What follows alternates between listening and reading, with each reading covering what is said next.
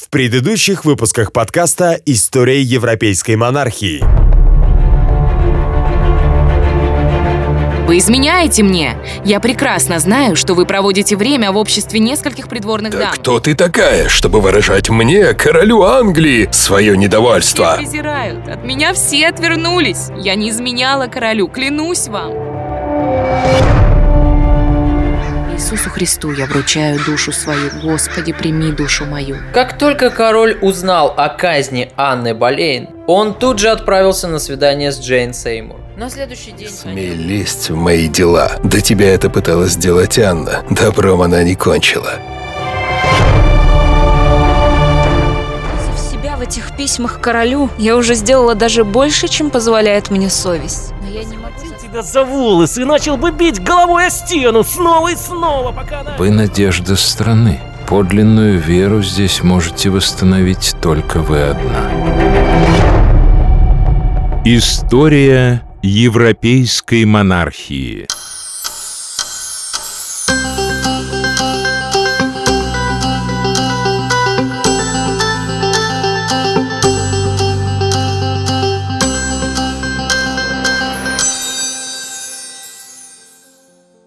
Четвертую жену, заботливое окружение Генриха, начало подыскивать королю уже через несколько часов после смерти третьей.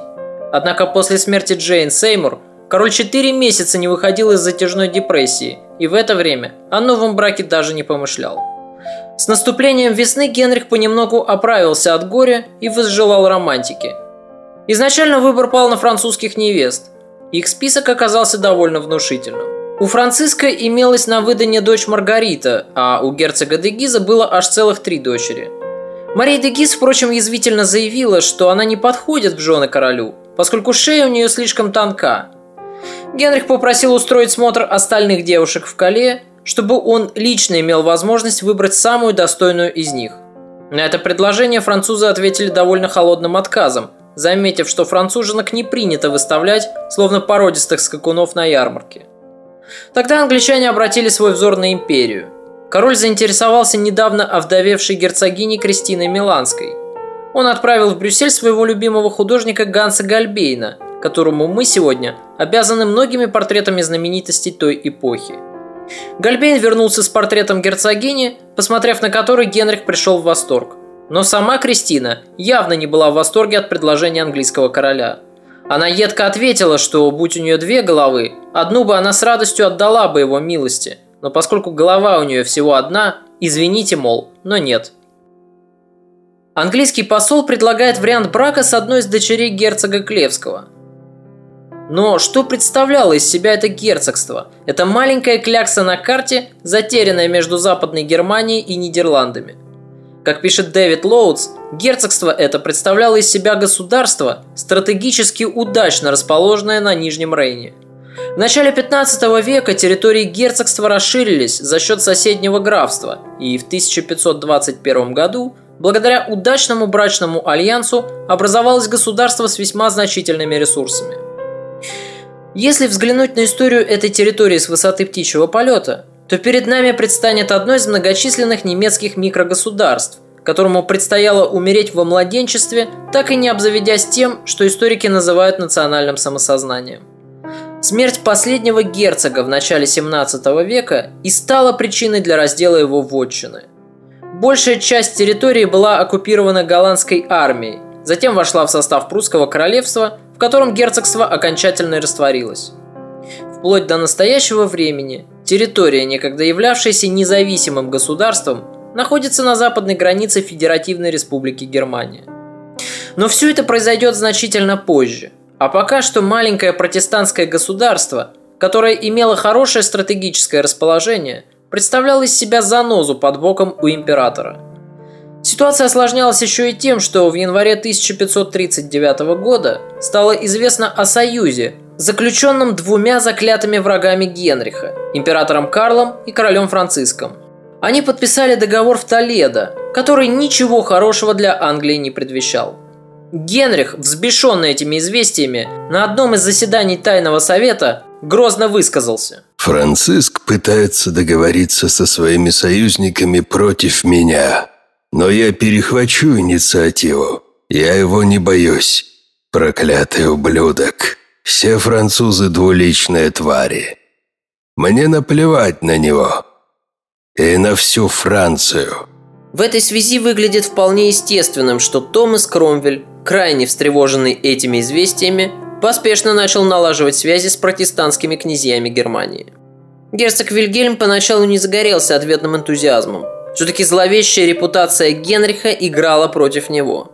Кромвель, желая подогреть интерес герцога, дабы ускорить переговоры, заявил, что король возьмет невесту без всякого приданного. Для герцога это было выгодной сделкой.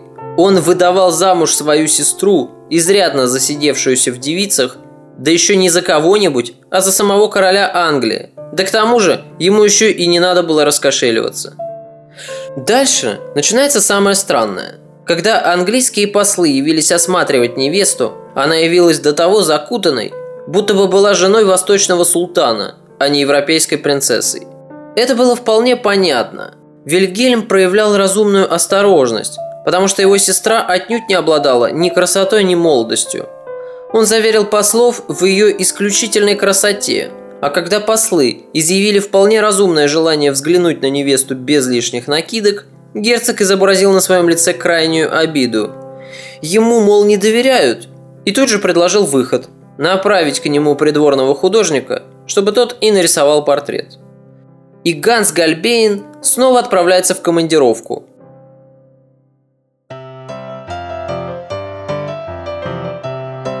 Перед художником стояла задача как можно более правдиво отобразить внешность модели. Однако Гальбейн должен был проявить и некоторую степень такта, поскольку за его работой пристально наблюдали официальные лица иностранного государства. Генрих, взглянув на портрет своего мастера, остался вполне доволен, а английские послы, со слов герцога Вильгельма, все уши прожужжали королю о неземной красоте немецкой принцессы – Стареющий мужчина, который устал ждать, который жаждал любви и который страстно хотел успеть произвести на свет еще одного мальчика, в конце концов решился на этот новый брак. Анна направилась в Кале, и дорога заняла у нее около полутора месяцев. Несмотря на языковой барьер, Анна вовсе не умела говорить по-английски, ей удалось произвести на губернатора города вполне благоприятное впечатление – Казалось, все идет по плану. Генрих, сгоравший от нетерпения в течение всего того времени, что Анна добиралась до Англии, не вытерпел и лично отправился в Кале. Король решил вспомнить молодость, когда он, будучи стройным юношей, переодевался в костюм Робина Гуда и, спрятав лицо за маской, врывался в покой своей первой жены, сопровождаемый шумной ватагой приятелей. И вот 50-летний разжиревший мужчина – Нацепив на лицо маску, в компании своих друзей врывается в покой будущей жены. Наверное, излишне будет говорить, насколько сильно перепугалась Анна, наблюдая эту безумную сцену. Она не в состоянии была связать и двух слов-то по-английски, и потому лишь с удивлением взирала на происходящее. Что же касается Генриха, то он был до глубины души разочарован своей новой супругой. Опечаленный он покинул ее покои и вскоре холодно заявил Кромвелю – она мне не нравится, не нравится! Вы слышите, Кромвель?» Должно быть, Кромвель похолодел от ужаса, когда впервые услышал от короля эти слова. Он являлся главным идеологом этого брака. Именно он уговаривал Генриха жениться на Анне Клевской, рисуя перед королем заманчивые перспективы союза с герцогством. И он, конечно, был прав как государственный деятель. Но все доводы разумного политика разбивались о жалобы короля, которые с каждым днем становились все более гневными. В первую же ночь я ощупал ей груди и живот и понял, что она не девственница, и потому не стал с нею сближаться. Это открытие поразило меня в самое сердце, не оставив ни воли, ни смелости проверить все до конца. Она мне не нравится, не нравится. Каким-то чудом Анна избежала гнева короля – она сохраняла невозмутимый вид, несмотря на фиаско в первую брачную ночь.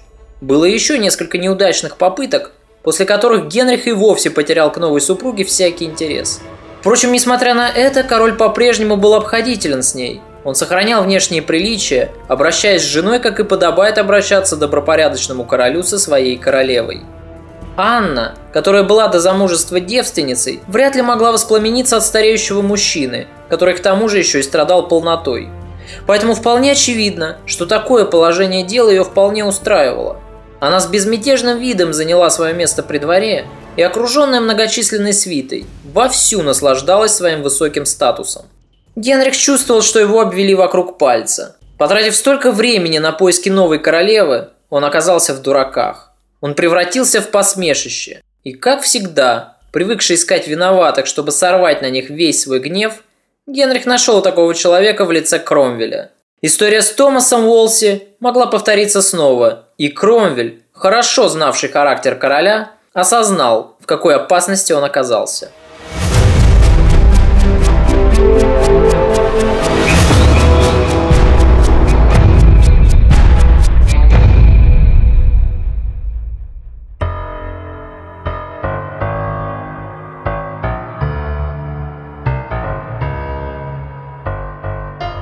На протяжении всего того периода, пока Кромвель занимал должность канцлера, он продолжал политику своего предшественника, покойного кардинала Уолси.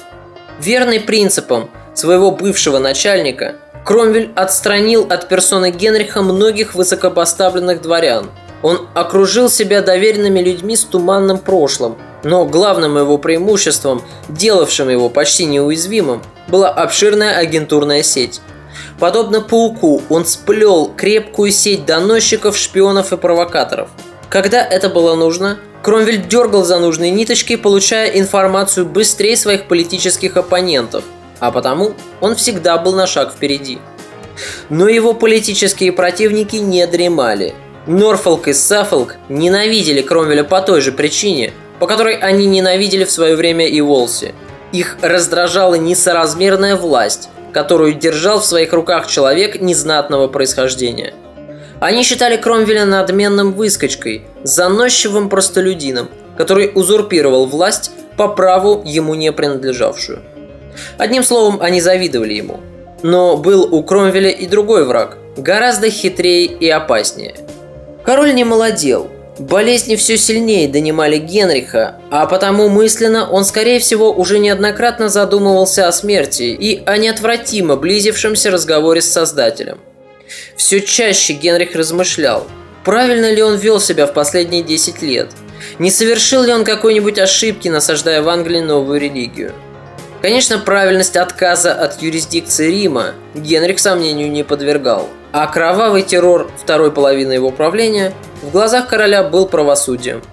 Но вот доктринальная реформа церкви, которая стала неизбежным следствием смены религии, это серьезно тяготило короля. И вот здесь Кромвеля, который активно насаждал протестанство в Англии, и поджидала главная опасность.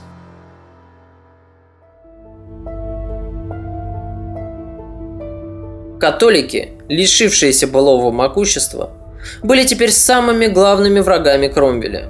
Епископ Стивен Гардинер в душе оставался приверженцем католичества, хотя и тщательно это скрывал.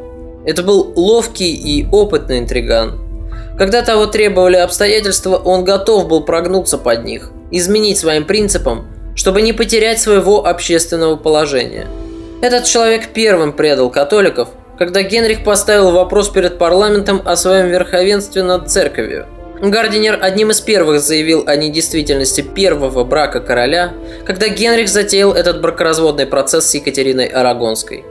Впоследствии, после смерти Генриха, когда к власти придет Мария Тюдор, верная католической партии, Стефан Гардинер, спасая свою шкуру, одним из первых деятельно займется возрождением в стране католичества.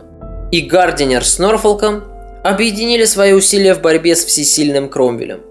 Нащупав его слабое место, обиду короля за неудачный брак, они начинают расшатывать почву под ногами первого министра. Ваше Величество, будьте осторожнее с Кромвелем. Безусловно, он хороший министр и человек опытный, но я внимательно наблюдаю за ним в последнее время и... Говори же! Хватит тянуть! Он фанатик, ваша милость. И он протестант до мозга костей. Если однажды придется выбирать между верностью идеям протестанства и преданностью своему королю, думаю, он выберет именно протестанство. Что ты имеешь в виду, черт возьми? Церковь раздирают противоречия. Доктрины веры, которые вы утвердили в английской церкви, во многом напоминают католические. Протестанты отрицают чистилище. В наших доктринах существование чистилища официально признается – Поговаривают, что Кромвель тайно осуждает это, ведь он истинный протестант. Гардинеру и Норфолку в конечном итоге удалось заронить в душу Генриха семена подозрения, которые вскоре дадут свои всходы.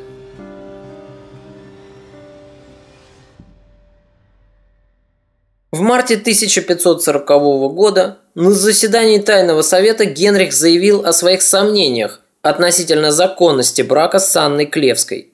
Кромвель, который чувствовал, что под него уже начинают копать, одним из первых ответил, что у него есть все основания расторгнуть этот брак. «Я не вижу ничего из того, что было представлено мне на картинах и в донесениях. Мне стыдно, что люди ее так восхваляли. Я ее совсем не люблю». «Ваше Величество, этот брак готовил Томас Кромвель, а мучиться Теперь вам. Делать нечего. Государственная необходимость превыше всего. Ваше Величество, вовсе нет необходимости мучиться. Если королева не мила вам... Она мне вовсе не мила. От нее дурно пахнет. Я оставил ее такой же, какой она была до того, как я лег с ней. В таком случае, совсем недавно мне стало известно о тайном соглашении, в соответствии с которым королева перед лицом Бога была обещана другому – Таким образом, нас всех ввели в заблуждение относительно этого брака. Следовательно, есть основания для признания брака недействительным. Да? Отлично. Отлично, Кромвель. Я рассчитываю на вас. И Кромвелю удалось вернуть расположение короля одним ловким жестом. В благодарность за это Генрих присвоил ему дворянский титул, сделав своего министра пэром и графом Эссексом – и обескураженные враги Кромвеля на время притихли. Расторжение брака на этот раз прошло быстро и без эмоций. Король предложил Анне Клевской в обмен на ее покорность щедрое содержание и дворец в Англии, в котором она сможет безбедно прожить остаток своих дней. И Анна решила, что это неплохая для нее сделка. Скорее всего, она не любила Генриха, но беззаботную жизнь и комфорт Анна точно ценила очень высоко. И она стала первой женой короля, которая от этого брака не просто не потеряла, но еще и выиграла. Ей был пожалован дворец и щедрое содержание до конца дней в обмен на взятое с нее обязательство не покидать пределы страны. Анну, которую никто не ждал на родине, такое соглашение вполне устроило. Кромвель самонадеянно решил, что ловко обошел своих врагов.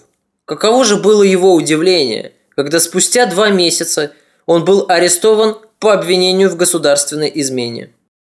Сомнения, которые Норфолк и Гардинер заботливо посеяли в уме короля, дали, наконец, свои всходы. Генрих благополучно развелся с Анной, а потому Кромвель был ему теперь больше не нужен.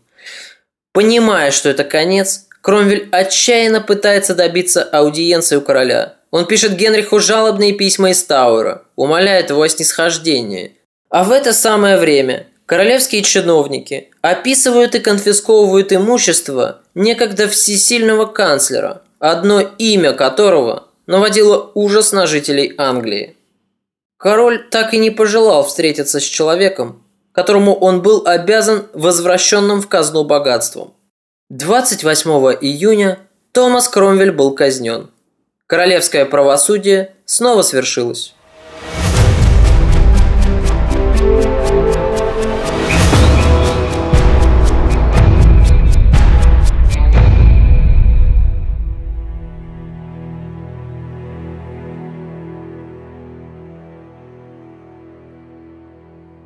Современники, приближенные к королевской особе, все чаще стали отмечать усилившиеся странности в поведении Генриха.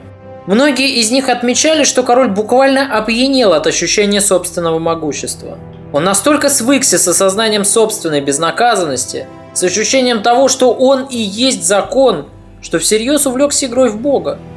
Известны случаи, когда Генрих мог подписать смертный приговор и в самый последний момент, за мгновение до его исполнения, направить гонца с известиями о помиловании. У него постоянно менялось настроение, и чаще всего в худшую сторону. Он почти всегда был готов к ссоре. Например, в июне 1539 года была схвачена престарелая графиня Маргарет Поул. Она была для Марии все равно, что второй матерью, и близость этой женщины с его старшей дочерью раздражала короля. Генрих подозревал графиню в причастности к недавним мятежам, усматривал ее след в непокорности своей дочери, которую Мария проявляла по отношению к нему после смерти матери. Одним словом, Генрих винил Маргарет Пол во всех своих бедах. Это и неудивительно, поскольку женщина принадлежала к старинному роду Йорков. Думаю, нет смысла объяснять, что это означало для графини. Кроме того, она была матерью Реджинальда Пола, знаменитого католического кардинала, который бежал из Англии после начала Генрихом церковных реформ. Реджинальд Пол собирал вокруг себя всех недовольных политикой Генриха, пытался заручиться поддержкой его политических противников, чтобы с их помощью привести на остров армии интервентов и свергнуть ненавистного тирана. Генрих, который был не в состоянии поймать Реджинальда за границей, обрушил всю свою ярость на его семью в Англии. 70-летнюю графиню, его мать, схватили и почти два года продержали в Тауре на воде и хлебе, ее пытали и сделали все, чтобы несчастная не умерла раньше положенного срока. Если он такой смелый, что решился свергнуть меня с трона и занять мое место, пусть для начала попытается спасти свою шлюху-мать. К тому же, Ваше Величество, среди ее вещей был обнаружен герб, символизирующий союз Марии и Реджинальда. Я казню ее! Клянусь богом, я казню старую суку! Маргарет Пол перевезли в Зеленую башню, место свершения великих казней. Услышать последние слова графини пришло больше сотни людей. Либо случайно, либо намеренно, но произошло так, что опытного палача в тот день на работе не было, и вершить королевскую волю позвали какого-то мясника с кухни. Он изрубил шею и затылок несчастной в клочья, пока женщина, наконец, не испустила последний дух. Примерно в это самое время король затеял грандиозный проект строительства нового дворца, который назвал несравненным. Генрих отчаянно хотел оставить после себя след. Деньги у него теперь были в избытке, а потому он мог заявить о себе, отстроив для себя невиданную доселе роскошную резиденцию на манер французских шато. Что интересно, страсти к строительству за ним раньше не наблюдалось. Сравняв с землей целую деревню и изгнав оттуда все местное население, король вовсю занялся строительством. Над возведением дворца трудилось огромное количество людей.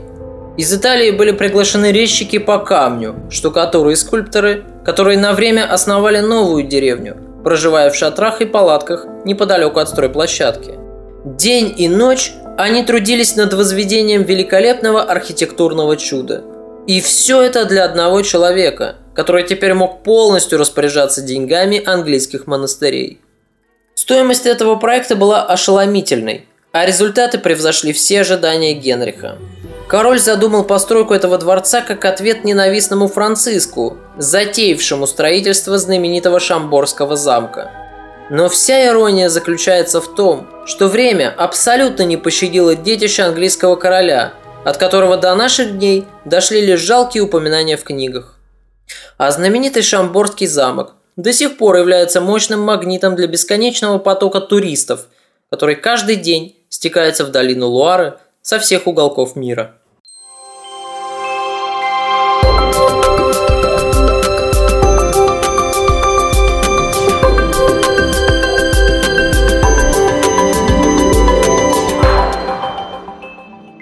Пятой женой Генриха становится Екатерина Говард – она доводилась знаменитой Анне Болейн кузиной, но Генрих выбрал ее, конечно же, не из-за этого. Екатерина Говард, совсем юная 19-летняя девушка, была проектом герцога Норфолка. Пытаясь вернуть себе влияние при дворе, утраченное с казнью Анны Болейн, Норфолк отыскал для своего короля эту розу без шипов, как ее впоследствии назовет сам Генрих. Обрюзгший 50-летний мужчина страстно возжелал юную девушку, годившуюся ему в дочери. Но, как оказалось впоследствии, если шипов у простодушной девушки не было, то уж свои секреты были точно. Дело в том, что в отличие от девственной и фригидной Анны Клевской, Екатерина Говард в свои 19 успела познать все радости секса. Пятая королева осталась сиротой в 9 лет.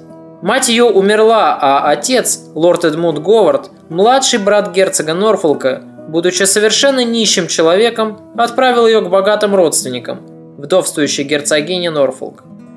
В доме престарелой родственницы девочка получила довольно скудное образование – Фрейлины вдовствующей герцогини, на попечение которых передали Екатерину, вели себя довольно развязанно, и Екатерина тоже не собиралась беречь свою девственность для прекрасного принца. Возможно, что любовник появился у нее уже тогда, когда ей было всего 12 лет. Есть версия, что первым ее мужчиной стал учитель музыки, некий Генри Меннокс. Затем у Екатерины появился и Фрэнсис Дерем. Уму непостижимо, как герцог Норфолк выбирает для Генриха новую пассию не удосужился проверить ее прошлого. Но факт остается фактом. Екатерина Говард не была девственной в момент венчания с королем, а сам Генрих об этом даже не догадывался. И это еще было полбеды, поскольку следующая королева тоже не будет девственницей. Если бы Екатерина не начала изменять королю, возможно, она избежала бы той ужасной участи, которая ее постигла.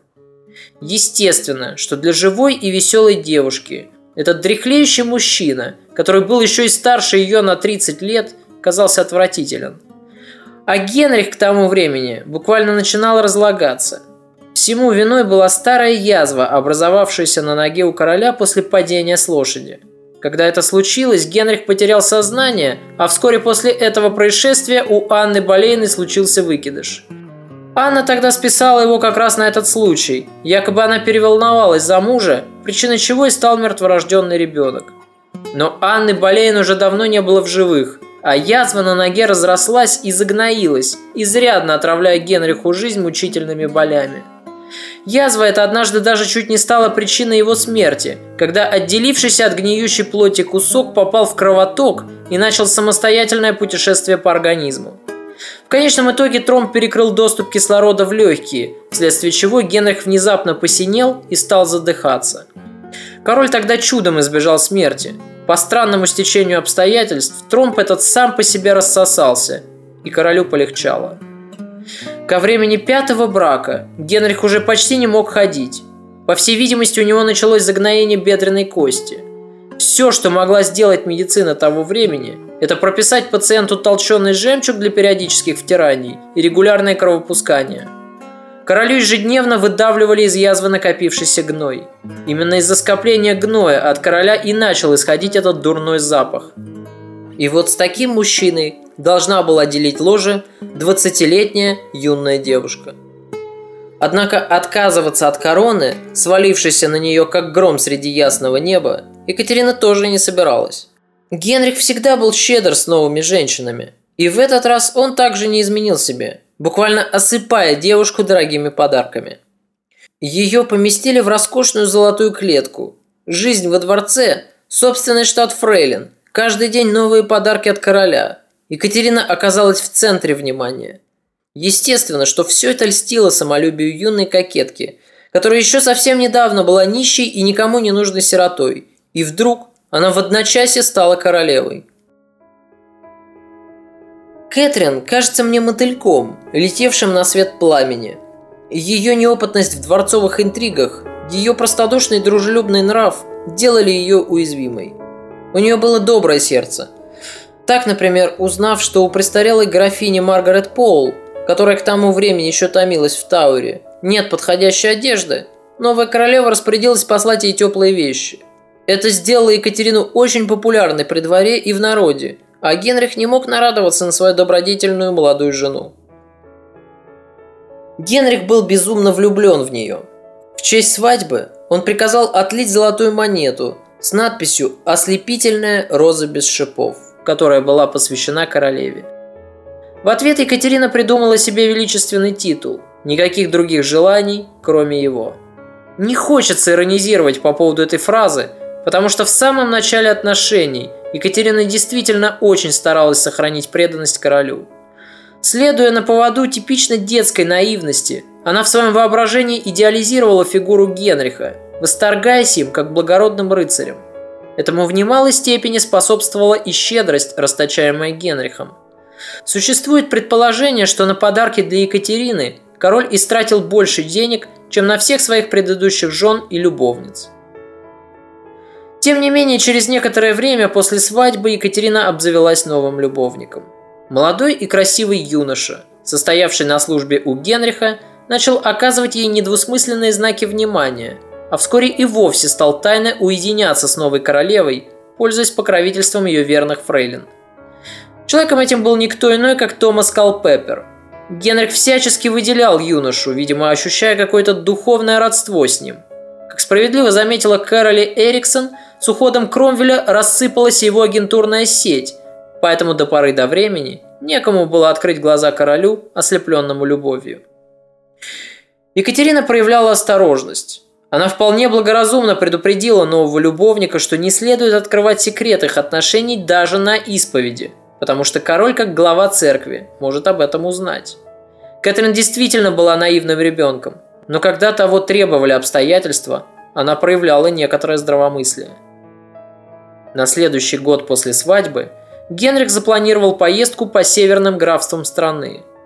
Во время путешествия королевская чета останавливалась в фамильных резиденциях Тюдоров в Гринвиче, Хэтфилде, Линкольне и Йорке. В каждом новом месте спальни, отведенные для королевы, тщательно обследовались на предмет организации секретного доступа туда. Делалось это самой королевой, ее любовником и фрейлиной, леди Рошфорд – кстати говоря, леди Рошфорд была вдовой Джорджа Болейна, и именно она принимала самое активное участие в доносах на своего мужа, когда Анна Болейн и ее брат попали в немилость к королю. И вот Джорджа и Анну казнили, а леди Рошфорд, избавившись от ненавистного супруга, вполне комфортно зажила при дворе вдовой. Ваше преподобие, я должен вам кое-что сообщить. Что случилось, Джон? Это касается королевы. Екатерины Говард? Говори. Она не девственница. Более того, она была обручена до того, как стала королевой. С кем? Фрэнсис Дерхем, ее секретарь. У тебя есть доказательства? Моя сестра, леди Холл. Она служанка в доме Норфолка. Она сможет подтвердить все на допросе. Томас Кранмер, узнав щекотливую правду, хотел как-то донести ее до короля, но узно сообщать ему неприятные известия архиепископ не решился – и тогда Кранмер составил письмо, которое передал королю во время мессы, с просьбой вскрыть его тогда, когда Генрих окажется один, без свидетелей.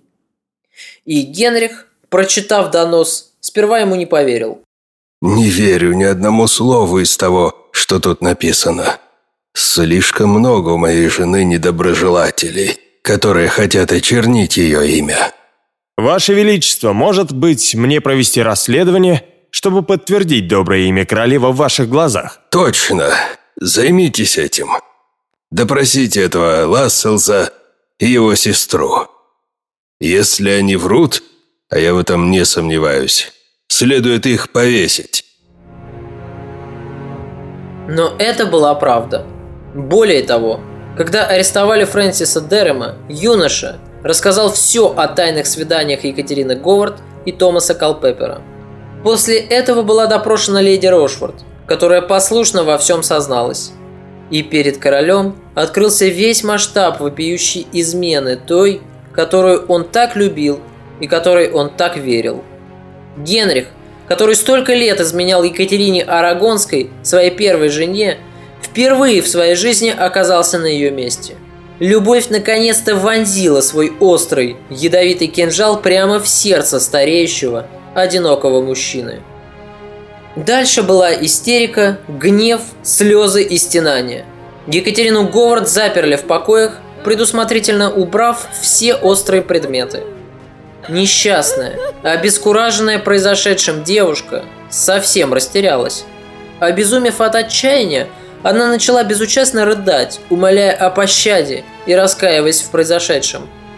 А герцог Норфолк на которого вся эта история отбрасывала невыгодную тень, попытался тут же откреститься от своей племянницы, как однажды он открестился от Анны Болейн. И он громче всех принялся ругать Екатерину Говард, называя ее мерзавкой, и сокрушаясь пуще короля, как это он сразу не разглядел в ней порока. Развязка этой драмы была страшной. Леди Рошфорд, Фрэнсис Дерем, Томас Калпеппер и Екатерина Говард были арестованы. Леди Рошфорд лишилась в тюрьме рассудка и по английским законам не подлежала наказанию. Генрих приказал ради этого изменить закон, и услужливая фрейлина королевы, некогда отправившая своего мужа на плаху, повторила его участь пять лет спустя. Томас Калпеппер был обезглавлен, а Фрэнсис Дерем, которому король питал особую ненависть, был подвергнут всем кругам ада. Вначале его повесили, потом еле живого сняли с петли, после чего он был расчленен заживо. Перед самой казнью Екатерина Говард впала в странное оцепенение. На казнь пятой королевы собралось очень много людей. По свидетельствам французского посла, который присутствовал на этом зрелище, Екатерина выглядела обессиленной. Девушка еле дошла до плахи, кое-как исповедовалась и спокойно положила свою голову под топор. Кузина Анны Болейн, в конце концов, встретила точно такую же смерть, как и сама Анна пять лет тому назад.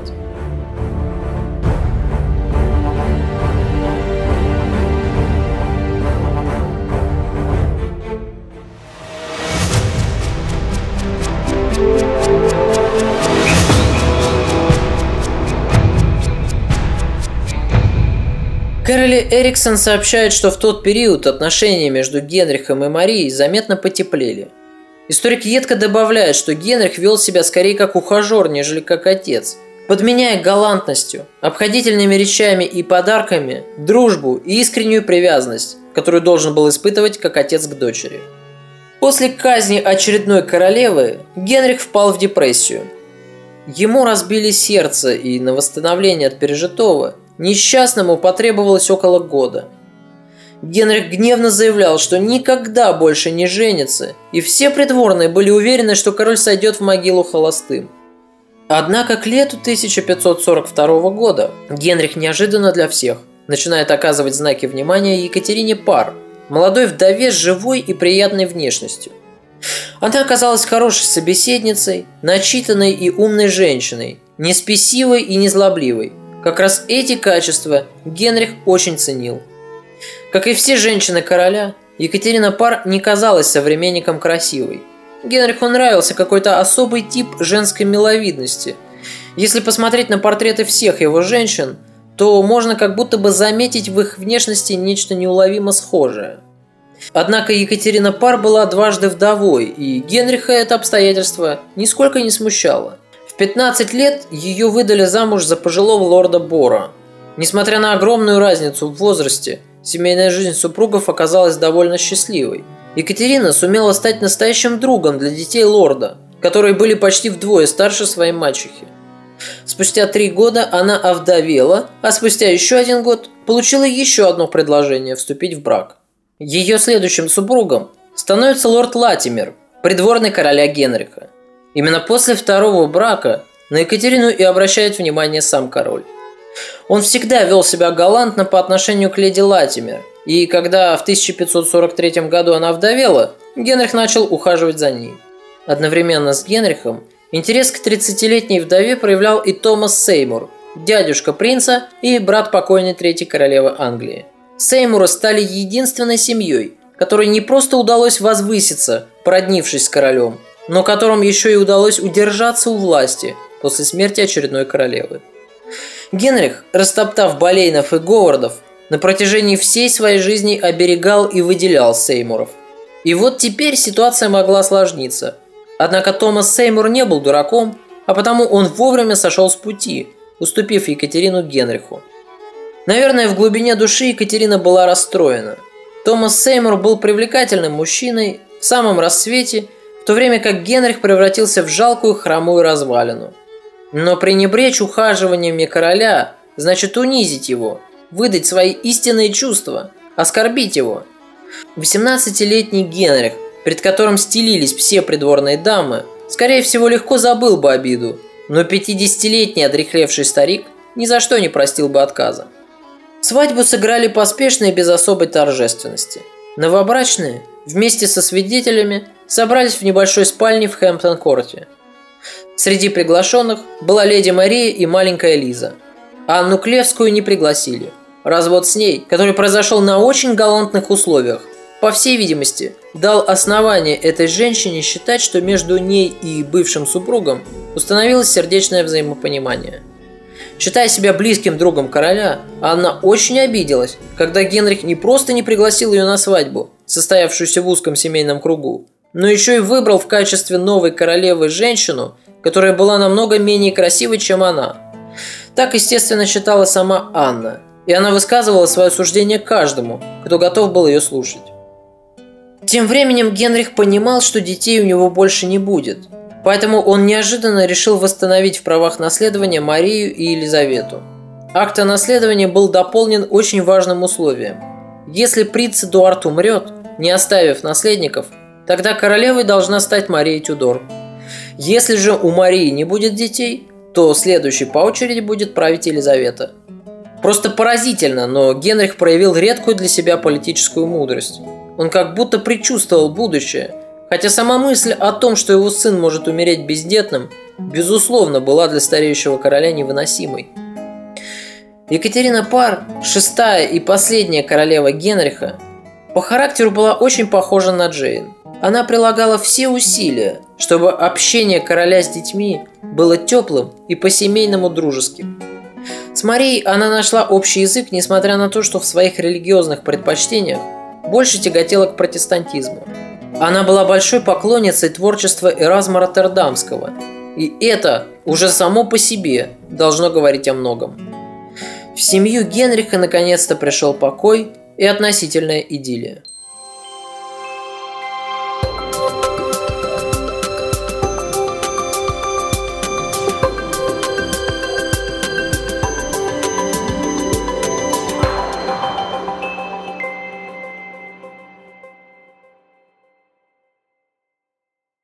Генрих не зря посвятил два года укреплению сухопутных границ Англии. Уже после смерти третьей жены король готовился к возможной войне с Франциском и Карлом. Однако в 1542 году угроза совместной англо-немецкой интервенции миновала. Франциск и Карл возобновили старую вражду на континенте, и теперь каждый из них искал союза с Англией. Перед Генрихом же вновь открылись заманчивые перспективы завоевания Франции – но до высадки в Пикардию необходимо было обезопасить свои северные границы, поэтому Генрих принялся искать союза с шотландским королем. Яков Стюарт не проявлял особого энтузиазма, однако между королями было достигнуто относительное соглашение о переговорах в Йорке.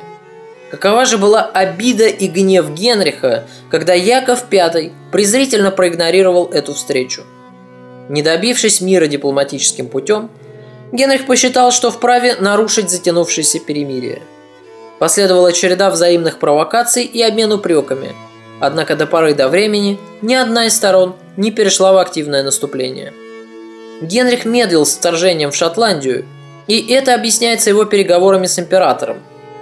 Еще через год, получив гарантии военного союза с империей против Франции, Генрих решил, что теперь можно не бояться французских союзников на севере острова – Норфолк, отрабатывающий свою немилость ссылкой на север, получил от короля инструкции немедленно пройтись опустошительным маршем по шотландской территории. Томас Говард увидел в этом шанс выслужиться и вернуть утраченное могущество. И герцог Норфолк деятельно берется за исполнение возложенного поручения. Военная кампания продолжалась меньше недели, и ее итогом стал относительный протекторат над Шотландией – до объединения двух стран в единое государство, известное нам как Великобритания, остается уже сравнительно недолго. Король был очень доволен успехами Норфолка и направил дальнейшие приказы по укреплению северных границ. Он мог бы разом покончить с независимостью Шотландии, но по своим политическим соображениям решил этого не делать. Его манила Франция. Вскоре пришло еще одно радостное известие. Яков V скончался – оставив наследницей новорожденную Марию Стюарт. Руки у Генриха были развязаны. Весной 1544 года английская армия под предводительством больного короля вторгается на территорию Франции. Напрасно советники, отговаривали Генриха от личного командования армией, пытаясь убедить его в том, что с его-то здоровьем походная жизнь ему не по плечам. Генрих видел себя в образе победителя, на боевом коне, с гордо поднятым забралом, и именно таким он хотел войти в историю своей страны. Кроме того, император тоже лично возглавлял военный поход, а потому Генрих не хотел ударить в грязь лицом и выглядеть хуже. Вторжение во Францию планировалось синхронное. Пока английская армия будет занимать города в Пикардии, испано-германские войска будут оккупировать Шампань. Затем соглашение предусматривало совместную атаку на Париж. Но когда дело дошло до боевых действий, планы союзников тут же расстроились. Армия императора испытывала значительные трудности в Шампане, а Генрих, памятая о первой французской кампании, не спешил на Париж. Он ограничился взятием Булони, в которую торжественно въехал на коне, оживив в памяти события 30-летней давности. Император, понимая, что Генрих в сущности получил то, чего хотел, очередную военную славу, не решился продолжать войну в одиночку. Поэтому он заключает с Франциском мир, и грандиозная военная кампания по завоеванию Франции разваливается сама собой. Как и 30 лет назад, Англия, затратив огромнейшие средства, в итоге не получила никаких выгод. Зато Генрих вернулся в Лондон победителем и доказал всем своим подданным, что есть еще порох в пороховницах. Король умудрился вновь опустошить казну. Колоссальное состояние, кропотливо собранное Кромвелем, было потрачено на строительство никому не нужного дворца, на очередную бессмысленную военную авантюру и на укрепление прибрежных границ государства. Но горькая ирония заключалась даже не в этом. Генрих, который столько сил потратил на церковные реформы, в последние годы своей жизни вдруг пошел на попятную. В марте 1543 года консервативная партия, которую возглавлял Стефан Гардинер, все громче стала выступать в Совете против протестантской ереси. И ободренные молчаливой поддержкой короля, консерваторы замахнулись на самого архиепископа Кранмера. Как только об обвинениях в адрес Томаса Кранмера доложили королю, Генрих пригласил архиепископа для разговора. «Теперь я знаю, кто самый главный еретик в Кенте, мистер Кранмер». «Ваше Величество, в этих доносах нет и слова правды. Разберемся, мистер Крамнер. А чтобы вы не говорили, что расследование поручено вашим врагам, я приказываю провести его вам. А? Что скажете? Вот вы мне и доложите, еретик вы или нет. И учтите, мистер Крамнер, я много знаю о своем архиепископе такого, чего он не должен был делать. Ну что вы побледнели, дорогой друг? Я не собираюсь использовать это против вас. Генрих определенно заигрывал с враждующими группировками в своем окружении. Возможно, под конец своей жизни, сталкивая придворных лбами, он получал от этого какое-то извращенное наслаждение. Возможно, это все та же игра в Бога. А быть может, Король и вправду панически испугался проводимой им в последние годы церковной реформы и проникся каким-то мистическим убеждением того, что он совершил ошибку. Сложно понять истинные мотивы поведения Генриха, но факт налицо. Король пошел на попятную. Но почва под ногами зашаталась не только у Кранмера. Были выдвинуты обвинения и против новой королевы. Екатерина Пар, которая увлекалась изучением религиозной литературы с протестантским уклоном, Иной раз позволяла себе довольно смелые высказывания в присутствии мужа. Генрих разрешал супруге определенную свободу, возможно, интересуясь ее мнением, как довольно начитанной, образованной женщины. Используя некоторое влияние на короля, Екатерина потакала дальнейшей реформации, что крайне раздражало Гардинера. Хитрый епископ чувствовал, что дни короля сочтены, а потому он предпочитал делать ставку на католическую партию. Однажды, Раздраженный какой-то дерзкой выходкой жены, король пожаловался Гардинеру. Дескать, не подобает, чтобы ему давала наставление женщина. Очевидно, Екатерина позволила себе неосторожно поправить Генриха в какой-то религиозной дискуссии. Но в любом случае, она даже и подумать не могла, что может задеть этим короля. Ловкий интриган тут же уцепился за ниточку. Епископ горячо согласился с жалобами короля, осторожно добавив, что если Генрих позволит, то он представит ему кое-какие свидетельства того, что король пригрел у себя змею на шее. И Генрих позволил. Против королевы были оперативно придуманы обвинения. В обстановке строжайшей секретности готовились обыски в ее апартаментах и в покоях ее фрейлин. Каким-то чудом один из друзей королевы предупредил Екатерину о готовящемся заговоре и посоветовал в доверительной обстановке поговорить с мужем. Ничего не подозревавшая Екатерина Пар в ужасе кинулась в ноги к королю. Она употребила всю возможную лесть. В самых покорных выражениях она клялась, что никогда даже и не помышляла себе поучать своего почтенного супруга, а хотела лишь только учиться и говорила с ним о божественных вещах с целью утешить и подбодрить его. Каким-то немыслимым чудом ей удалось смягчить сердце короля, и Генрих отменил приказ об ее аресте. Парадокс заключается в том, что вся эта интрига обернулась против ее вдохновителя. Племянник епископа был арестован и поспешно казнен, а сам Стефан Гардинер лишь чудом избежал ареста, вовремя добившись аудиенции у короля. Что именно он сказал Генриху и какой между ними произошел разговор, доподлинно неизвестно. Но хитрый льстец сохранил свою жизнь. Однако он был исключен королем из Регенского совета над принцем Эдуардом. Из этой истории можно сделать только один вывод. Мнительность и непредсказуемость короля начинали приобретать опасный характер для любого из членов его окружения. Угрозы расправы нависли над многими высокопоставленными сановниками. После победоносной военной кампании в Шотландии и во Франции, в которых герцог Норфолк принимал самое активное участие, он был неожиданно для себя арестован вместе с сыном по возвращению в Англию. Сына его казнили, а сам Норфолк лишь чудом избежал исполнения приговора. Король просто не успел его подписать.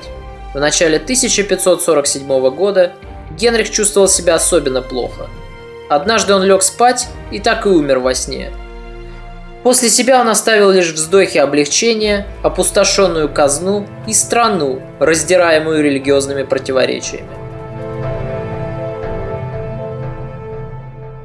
На этом и заканчивается история эгоцентричного и сумасбродного тирана. Таким король предстал передо мной из глубин веков.